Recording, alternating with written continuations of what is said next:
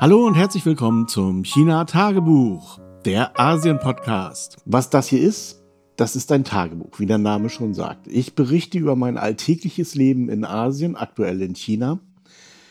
Das ist nichts Spektakuläres, außer es passiert etwas Spektakuläres. Falls meine Stimme heute ein bisschen anders klingt, das liegt daran, dass ich ein anderes Audio-Setup habe. Ich habe nämlich meine beiden Headsets ausgeliehen, also die DT297 sind gerade unterwegs in der Firma bei einer anderen Gelegenheit und ich habe jetzt gerade vor mir das gute alte SM58 und ich habe natürlich kein Sound-Setup für das Ding. Insofern muss ich jetzt mal ein bisschen improvisieren nachher nach dem Schnitt. Mal sehen, wie sich das anhört. Ich bin ja ein großer Fan von dem SM58 und da kommt ja eigentlich auch meistens wirklich Gutes bei raus. Es hat aber auch so ein paar Macken. Das eine sind natürlich die, diese Explosivlaute.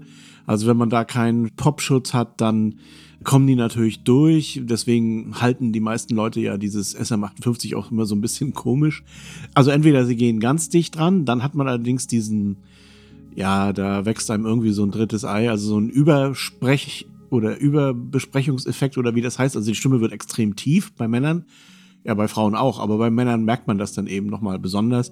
Das ist manchmal ganz okay, also im Gesang ist das schon okay, aber beim Podcast ist es so ein bisschen wie Sufffahren. Also nicht so, nicht so toll, finde ich jedenfalls. Na mal sehen. Ich bin gespannt, was dabei rauskommt. Außerdem, man hört es vielleicht, habe ich, äh, und ich muss hier öfter mal die Pausen oder die Mute-Taste drücken, habe ich so ein bisschen Heiserkeit, Husten. Das liegt daran, dass ich mir so eine Erkältung eingefahren habe.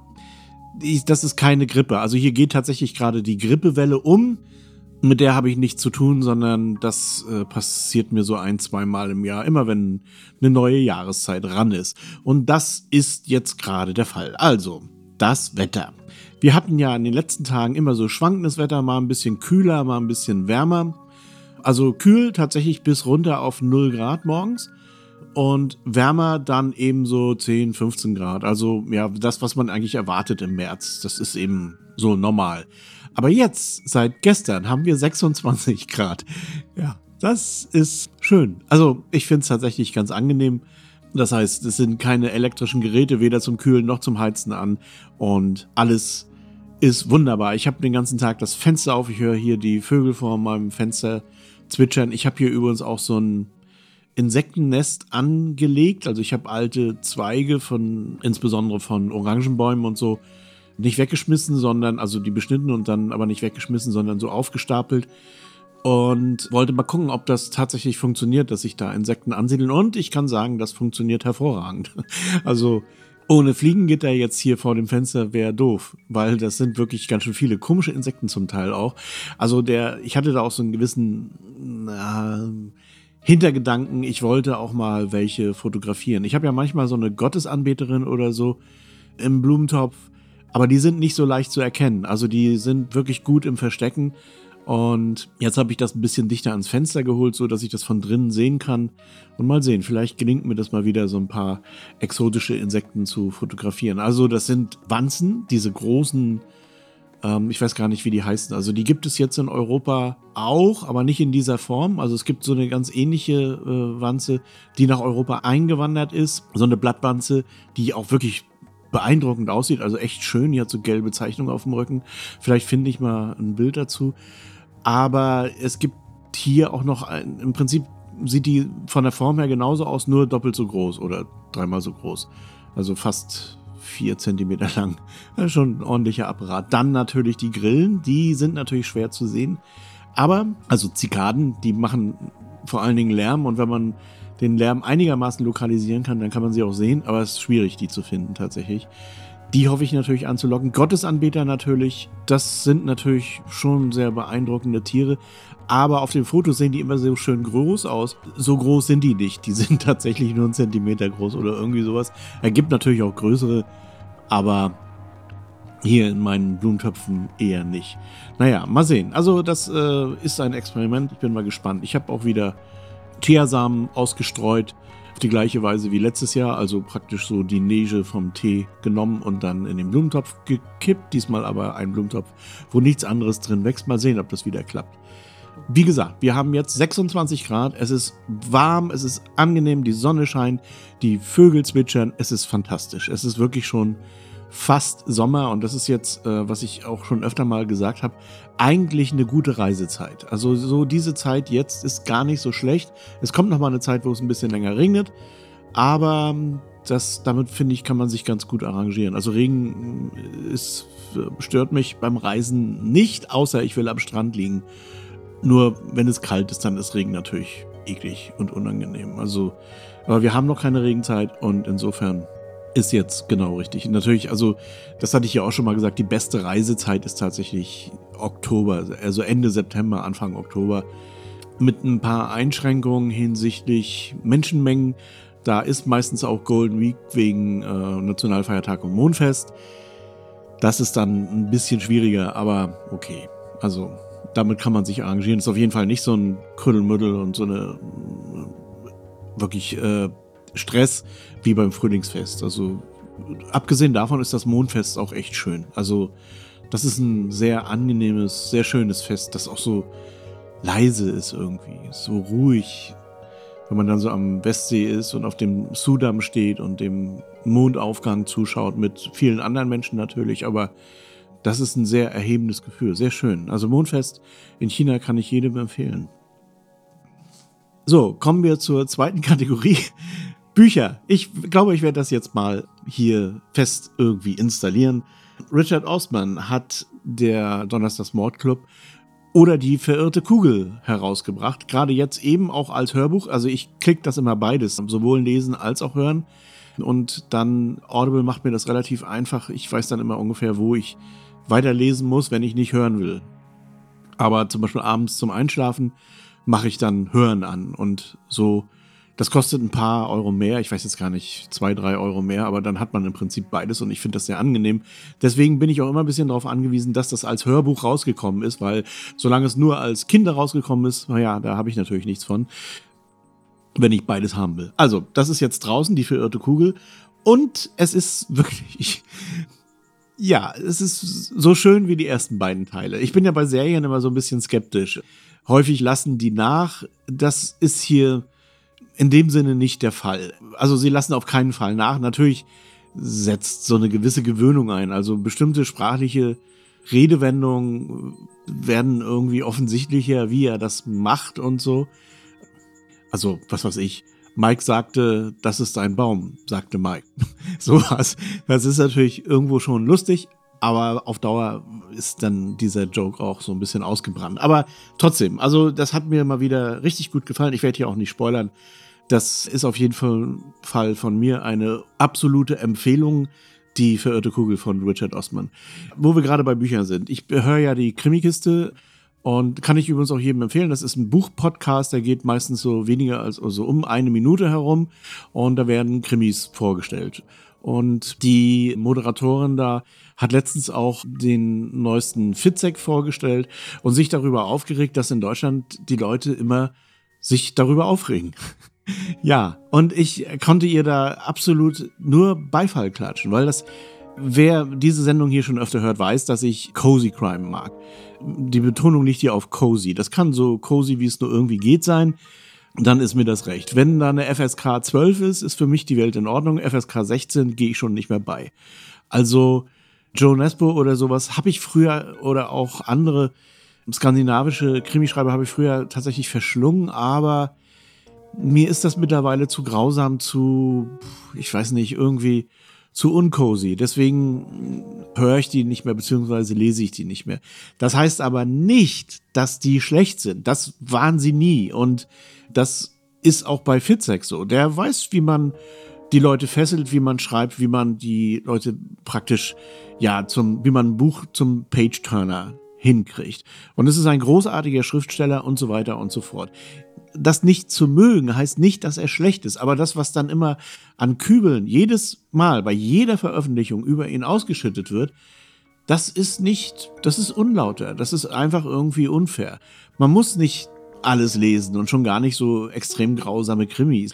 Also ich hatte von diesem Autor, der auch die purpurnen Flüsse geschrieben hat, mir zwei Bücher mal kommen lassen. Und da muss ich sagen, das war grenzwertig. Das war extrem gut, wiederum, aber das ging mir einfach zu weit. Das würde ich heute nicht nochmal lesen, definitiv nicht, weil es mir zu brutal war. Und wie gesagt, bei skandinavischen Krimis, da gibt es ja eben auch ganze Reihen, die äh, aufeinander aufbauen, die, wo das Blut nur so strömt. Beziehungsweise, was genauso schlimm ist, irgendwelche seelischen Grausamkeiten. Das findet man im Cozy Crime nicht und deshalb fühle ich mich dort auch wohl und zu Hause. Was ich eigentlich sagen will, ist, warum nicht mal die Kirche im Dorf lassen und sagen, ja, Fitzek kenne ich, hab gehört, der soll gut sein, aber ist nicht mein Genre. Ja, fertig, das reicht doch. Also, warum muss man da immer noch so, keine Ahnung, ich verstehe es nicht, aber das betrifft nicht nur Krimis, das betrifft auch viele andere Sachen, eben auch so Sci-Fi und Fantasy und so weiter.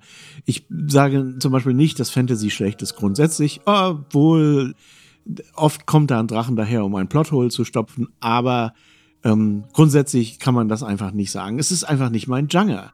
Es ist, ja, ich komme damit nicht zurecht. Es gefällt mir nicht, ist mir zu, keine Ahnung, irgendwie zu infantil. Aber das stimmt auch nicht. Also wenn ich jetzt an Le Guin denke oder andere aus dem, aus dieser Zeit, egal. Also ist nicht so mein Ding und Sci-Fi, ja, das ist natürlich auch oft, also da habe ich eher das Problem, dass es schwer ist, die also da habe ich mit dem Genre überhaupt kein Problem, aber bei Sci-Fi ist der Markt so derartig überladen, dass es wirklich schwer ist, die Spreu vom Weizen zu trennen. Und ich bin einfach auf Hinweise angewiesen. Also Jasper vor der Eiswelt war ein absoluter Hammer und auch diese Geschichte mit dem Ätherus oder so, mit diesem Mönchsasteroiden das waren zwei Geschichten, die wirklich, wirklich super waren. Und äh, sowas wünsche ich mir natürlich öfter.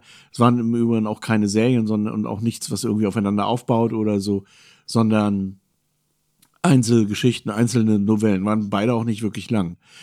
Aber da, das habe ich hier ja auch schon öfter gesagt, ist es wirklich schwer, solche Perlen zu finden. Und dieses ganze Military, Sci-Fi, aufgeblasene Zeug, ah, das geht mir nur noch auf den Sack, ehrlich gesagt. Das ist einfach, weil es von der Schablone weg ist. Und ich kann die Autoren auch durchaus verstehen, wenn man mal so eine Schablone gefunden hat, dann zieht man sie auch durch und macht da oder lässt sich da auch nicht allzu viel Neues einfallen. Ich denke, das ist so die Idee. Ich bin ja bei literatur.social, diesem Mastodon-Server, der vor allem sich so um, ja, so Literaturleute um sich herum sammelt. Ich bin jetzt kein Schriftsteller, sondern ich schreibe Artikel und meistens auch unbekannt. Also ich bin da mehr oder weniger Ghostwriter oder Corporate Writer. Also ich bin jetzt kein Schriftsteller in dem Sinne, dass ich damit mein Geld verdiene. Ich mache das zwar, ich schreibe ja Bücher, aber mehr so zu meinem eigenen Vergnügen, also Krimis eben auch. Aber da sind auch Leute, die zum Beispiel Groschenromane schreiben und vor denen ziehe ich echt den Hut. Das ist nämlich das ist wirklich harte Arbeit. Also ob ich bei VW am Band stehe, ich glaube, die Leute dort sind viel relaxer, weil so, so, ich weiß ja, wie das ist im Verlag, da so auf Abgabetermine zu reagieren und so, das ist, ja, das, das ist wirklich, das ist körperlich anstrengend einfach, wenn man das hinkriegen muss, dass man jede Woche oder was weiß ich, alle zwei Wochen einen kompletten Heftroman abliefern muss und zwar punktgenau und mit den Vorgaben und auch eigentlich keine Zeit mehr ist zum Nacharbeiten und so weiter. Das ist, das ist schon ziemlich gut. Und ich habe früher auch Heftchen gelesen. Nicht, ja, sowas Jerry Cotton-artiges, also es war nicht Jerry Cotton, hieß irgendwie anders, aber sowas in der Art. Ganz, das kann man auch für eine gewisse Zeit machen, also so 10, 20 Stück hintereinander weg, gar kein Problem, also alle zwei Wochen natürlich. Aber irgendwann wird es dann natürlich auch langweilig. Aber das, wie gesagt, das ist so meines Erachtens die hohe Kunst, der Schriftstellerei. Wenn man sowas hinbekommt, dann hat man es wirklich drauf. Dann, ja, braucht auch kein Verlag Angst haben vor diesem Autor, dass der seine Termine nicht einhält oder so. Und ja, das ist, wie gesagt, das ist, ich höre den Leuten auch gerne zu, wenn die erzählen über das Heftchen schreiben und so. Das wird ja auch immer so ein bisschen despektierlich behandelt. Ähm, ja, Heftchen schreiben, das ist was sehr eigenartiges, denn die meisten Leute lesen Heftchen wiederum, aber finden das nicht gut. Das ist irgendwie komplett bescheuert. So, das war mein Ausflug zur Literatur. Ich merke schon, komme mit der Zeit nicht so richtig hin heute. Ich habe ein kleines Video gemacht. Das ist, wo wir gerade das Wort hatten, zutiefst infantil. Und zwar ist das ein Kochrezept. Ich habe Muar-Salat gemacht, also das ist dieser schwarze Pilz, Baumpilz. Der heißt auf Deutsch Judasohr. Merkwürdiger Name, irgendwie gefällt mir nicht so gut, muss ich sagen. Ja, äh, der heißt eben so, das ist ein Pilz, der jetzt hier in China eigentlich zu jeder Mahlzeit gehört. Also es ist, der wird wie ein Salat zubereitet, also kalt gegessen, wird natürlich vorher aufgekocht. In China wird alles aufgekocht, peel it, boil it or leave it.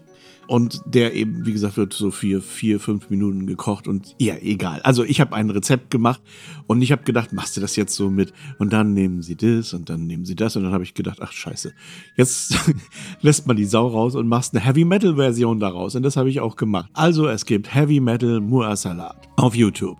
Mit der richtigen Musik, mit dem entsprechenden Growl, alles was dazugehört und es ist komplett bescheuert, aber wer möchte, zwei Minuten lang, ich verlinke das in den Show Notes.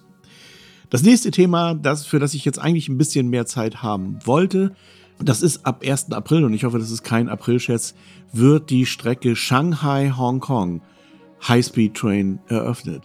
Und das ist ja mal wirklich ein Ding. Also die Strecke insgesamt, ich hatte mich vorher erkundigt, ist 1600 Kilometer lang. Und wenn man da einsteigt in Shanghai, braucht man acht Stunden bis Hongkong. Das heißt, Fliegen ist natürlich schneller. Und tatsächlich ist auch der Hongkonger Flughafen echt gut angebunden und auch in Shanghai Pudong ist eben auch, ja, schon sehr gut. Man braucht von Pudong bis, was weiß ich, bis zu Nanjing nur anderthalb Stunden ungefähr mit der S-Bahn. Es ist auch nicht so groß kompliziert, also das kann jeder Tourist ohne ein Wort Chinesisch zu sprechen. Und in Hongkong ist das ganz genauso. Da ist der Airport ja mit dem Schnellzug oder mit dem Bus oder wie auch immer direkt an die City angebunden. Also auch das dauert nicht länger als eine Stunde. Oder ja, vielleicht ein bisschen mehr als eine Stunde, bis man dann irgendwo in Mongkok gelandet ist oder was weiß ich. Das sind zwar in gewisser Weise Vorteile, weil die Zero Edge Stationen sind ein bisschen dichter in der Stadt, aber auch nicht so viel. Also in Shanghai ist das in Hongqiao, das ist genau wie Pudong eigentlich auch eher draußen. Jetzt nicht wirklich, aber schon eher irgendwie am Rande der Stadt. Dann das Check-in, Check-out, zwei Stunden. Das hat man natürlich in dem Sinne nicht, aber da es ja ein grenzüberschreitender Zugverkehr ist, hat man das in gewisser Weise dann doch wieder. Also von dieser Seite äh, blüht einem eigentlich keine so große Zeitersparnis. Also vielleicht insgesamt mit allem drum und dran vielleicht eine Stunde weniger oder so. Also das kompensiert jetzt nicht die Flugzeit von ungefähr zwei Stunden von Shanghai nach Hongkong. Aber ich finde, man kann das trotzdem in Kauf nehmen. Also, wenn man das mal realistisch betrachtet, dann sind das ungefähr sechs Stunden Flug mit allem Zirkus vorne, hinten, Anreise und so weiter. Im Gegensatz zu, sagen wir mal, zehn Stunden äh, mit dem Zug. Also, man ist länger unterwegs, das ist einfach ein Fakt. Man ist aber auch bequemer unterwegs. Also, das ist definitiv der Fall. Die Sitze sind bequemer. Das bekommt man im Flug definitiv nur in der Business Class, wenn überhaupt. Also manchmal ist die Business Class ja auch ganz schön eng und man kann hin und her laufen, die Toiletten, das ist alles sehr sauber und so. Also mit dem Zug ist einfach ein angenehmeres Reisen. Man wird die ganze Zeit über becateret da drin. Man hat auch, je nachdem, wo man fährt, noch zusätzliche Services. Also die erste Klasse ist schon ein bisschen besser. Also es ist etwas mehr Platz und so, aber es unterscheidet sich eigentlich kaum von der sogenannten zweiten Klasse. Das ist beides extrem bequemes Reisen. Da ist nur noch ein großer Unterschied vorne zur Business Class. Wenn man da in dieser Kapsel ist, dann sieht man eben so schön die Strecke vor sich und so. Das ist schon ganz angenehm. Also die Business Class, da hat man auch diese Liegesessel und man kann dann auch entsprechend lange schlafen und so. Also, obwohl, das kann man auch in der ersten und zweiten Klasse. Also ja, es gibt in der Bequemlichkeit nur geringfügige Abstufungen, die sind nicht so groß wie im Flugzeug. Also, wie gesagt, man hat dort einfach mehr Platz. Es ist bequemer, es ist auch irgendwie kommunikativer. Man kann mit seinen Leuten sich unterhalten und so. Also ist, ich finde das Zugreisen angenehmer und dafür nehme ich die vier Stunden auch gerne in Kauf. Ich habe, als ich letztes Mal nach Schermann gefahren bin, auch das genau das gemacht. Ich bin mit dem Zug hingefahren. Das war früher, als ich dort noch gewohnt habe, praktisch unmöglich. Und ich habe es nicht bereut und ich werde nächstes Mal auch wieder mit dem Zug fahren. Auch wenn es, wie gesagt, zeitlich nicht so wahnsinnig viel bringt. Also ich würde dann hier von Hanzo abfliegen ja, es ist ein ganz klein wenig schneller, aber nicht wirklich signifikant. Wie gesagt, die Strecke Hongkong, Shanghai, da ist das schon schneller und ich werde die nur nutzen, einfach nur um sie zu fahren, weil ich wohne ja nicht in Shanghai. Aber als Shanghaier würde ich mir das wirklich überlegen, ob ich da nicht doch mit dem Zug fahre. Shanghai ist von hier aus 160 Kilometer entfernt. Es kann durchaus sein, dass man sich sagt, okay, wir binden Hanzo oder mit in diese Strecke mit ein, ohne umzusteigen. Das wäre natürlich Schnorkel. Das wäre cool. Dann würde ich das sofort machen. Aber äh, noch ein paar Eckdaten zu den, zu den Zügen. Das hatte ich mir eben auch nochmal rausgesucht. Das hat ja mit der Finanzkrise begonnen. Ne? Also der ganze Aufbau dieser CRH-Geschichte begann mit der sogenannten internationalen Finanzkrise. So um 2008 äh, wurden die ersten Strecken, Versuchsstrecken oder eigentlich schon die ersten Strecken gebaut mit 500 Kilometern Länge die Idee ist noch älter, als nämlich Deng Xiaoping damals in den 80ern nach Japan gereist ist. Da hat er dieses äh, Shinkansen-Prinzip gesehen und war natürlich begeistert. Also ich meine, das begeistert jeden, der das sieht und hat dann gedacht, okay, das wollen wir auch in China. Das hat dann natürlich noch eine Weile in der Schublade gelegen, aber dann irgendwann war es soweit und wie gesagt, die Finanzkrise hat man sich überlegt, gebe ich das Geld den Bankern? Oder lasse ich die einfach sterben? Und man hat sie sterben lassen. In Deutschland hat man das Geld den Bankern und Banken gegeben dem Effekt, dass das Geld anschließend weg war, beziehungsweise auf einen noch größeren Haufen geschissen wurde. Also ich fand die Idee mit der Investition in Infrastruktur, also kontrazyklische Investitionen nennt sich das ja im Betriebswirtschaftsdeutsch, deutlich vernünftiger und ja eigentlich auch entsprechend dem Lehrbuch des Kapitalismus. Aber da wollte man im Westen von nichts wissen und setzte dort eher auf Subventionen, staatliche Subventionen, staatlich subventionierte Banken. Man muss sich das mal reinziehen. Gut, also 2008 500 Kilometer und jetzt 2022 40.000 Kilometer mit High-Speed-Trains, also das größte High-Speed-Train-Netz der Welt. Und ich werde in den Shownotes mal eine Karte verlinken, wie groß das ist. Also es, man sieht das auf der Karte natürlich, das sammelt sich weitestgehend im Osten, logischerweise, aber auch Teile im Westen sind erschlossen. Das ist schon äh, ziemlich gut. Diese äh, Strecke zum Beispiel nach Lhasa oder so, das ist ja mittlerweile auch so ein Touristenmagnet, so wie früher mal die transsibirische Eisenbahn. Also viele Leute fahren einfach nur mit dem Zug nach Lhasa, weil sie mit diesem Zug fahren wollen. Und es ist schwer, dort Tickets zu bekommen. Ich habe das auch noch nicht gemacht, aber ich werde das vielleicht irgendwann mal machen. Ja, also diese Karte, das ist wirklich beeindruckend, sich das mal anzugucken. Und da sind auch Reiseempfehlungen. Also da gibt es eine Map, wo Rundreisen empfohlen werden. Also so wie früher eben, wie gesagt, mit der transsibirischen haben viele Leute das ja auch genutzt, mal zwischendurch auszusteigen und mal hierhin zu gehen und sich mal diese Sehenswürdigkeiten und mal jene Sehenswürdigkeiten anzugucken. Und genau diese Sachen machen viele Leute mittlerweile eben auch mit den Zügen. Also hop on, hop off. Und das ist eine total geile Idee. Es gibt dafür auch Tickets von C-Trip, aber ich denke mal, das wird im Westen auch angeboten, so Rundreisetickets. Und im Prinzip kann man jetzt von, ja, von einer beliebigen chinesischen Stadt aus bis nach Singapur mit dem Orient Express reisen. Also es gibt ja diese Burma Road ist ja jetzt eben auch äh, verbunden mit dem mit so einem CRH, der geht auch durch Laos durch und so. Also da gibt es jetzt Strecken, die wirklich extrem aufregend sind. Also entweder Laos oder Burma, dann weiter Thailand, dann weiter nach Malaysia und schließlich nach Singapur. Dort endet das Ganze dann. Und da kann man, wie gesagt, die Züge wechseln, auch eben in diesen extrem luxuriösen Pullman Orient Express. Das ist natürlich ein sehr teures Vergnügen, aber man kann ihn sich ja auch so irgendwie Interrail-mäßig durchschlagen. Ähm, das stelle ich mir gerade in Thailand oder so ganz interessant vor. Dafür bin ich, glaube ich, zu alt, aber ich würde, wenn ich jünger wäre, würde ich genau das machen. Also ich würde irgendwo in China anfangen oder um es andersherum von Singapur, ja wohl besser ins Warme. Also man fängt irgendwo im Gebirge an, irgendwo im Himalaya und schlägt sich dann zugweise Reisen durch bis nach Singapur oder bis nach Malaysia. Das stelle ich mir wirklich geil vor. Das ist, ja, das ist wahrscheinlich so eine Reise, die man dann irgendwann im Globetrotter Podcast hören kann. Ich bin gar nicht so eisenbahnaffin übrigens. Also wenn das jetzt hier so rüberkommt, ich werde nicht feucht, wenn ich irgendwie eine Dampflok sehe.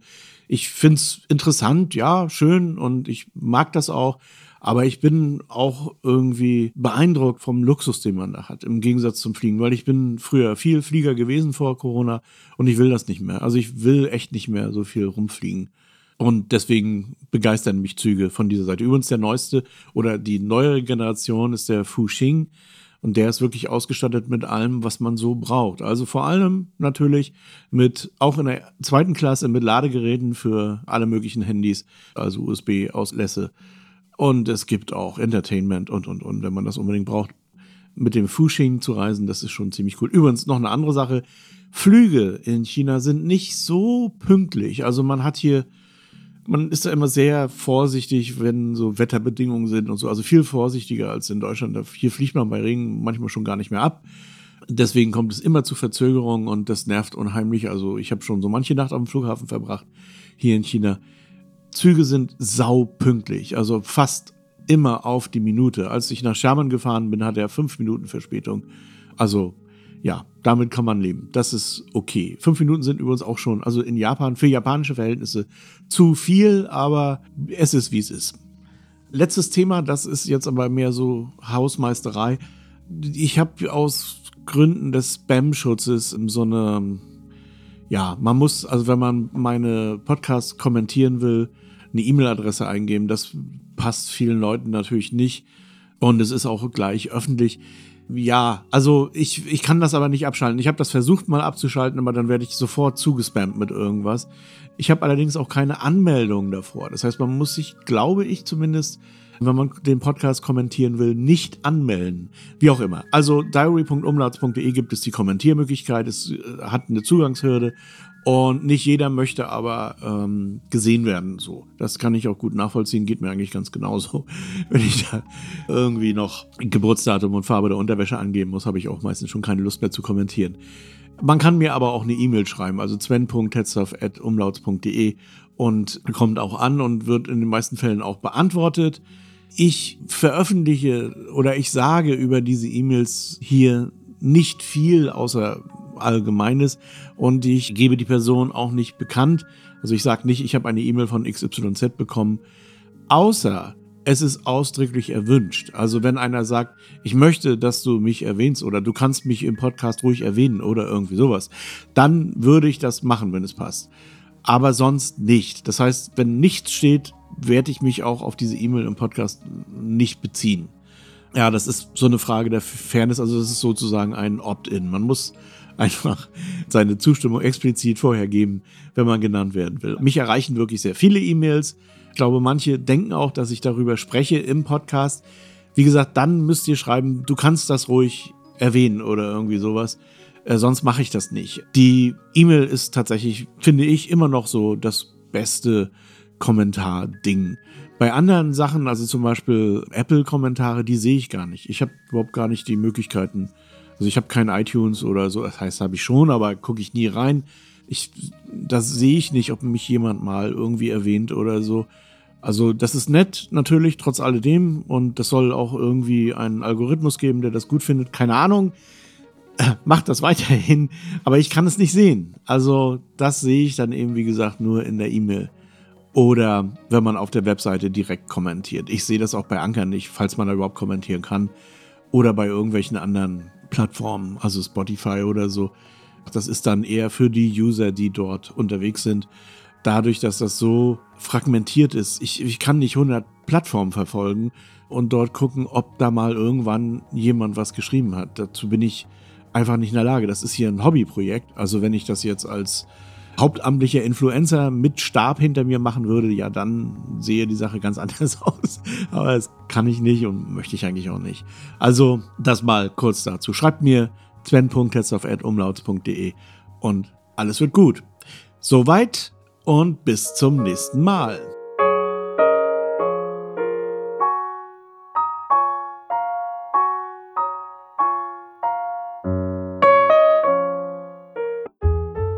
HC Andersen.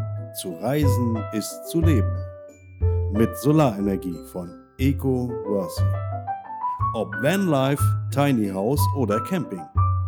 Eco Worthy, dein Partner für Solarenergie. eco-worthy.com